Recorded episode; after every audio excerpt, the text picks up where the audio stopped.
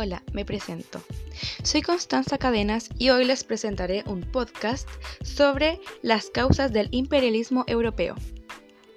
Como ya sabemos, durante el imperialismo hubieron múltiples factores, tanto económicos, políticos e ideológicos, que explican este proceso de expansión.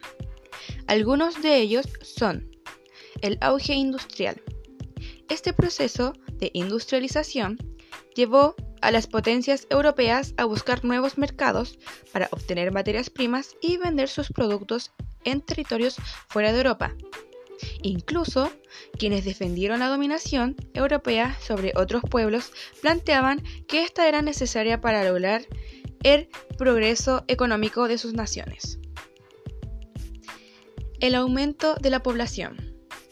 Gracias a las mejoras en la medicina y la higiene, entre otras razones, hubo un crecimiento de la población europea.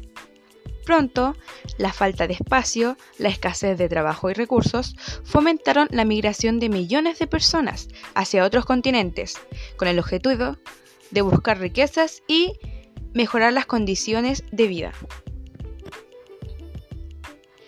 El espíritu nacionalista.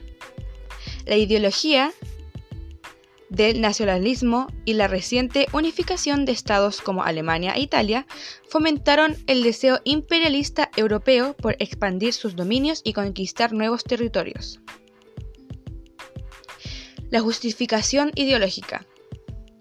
Corrientes intelectuales como el darwinismo social instalaron la idea de que la civilización occidental era superior y que la expansión imperialista tenía una misión civilizadora y evangelizadora que llevaría el progreso a aquellas naciones que no habían podido acceder a él.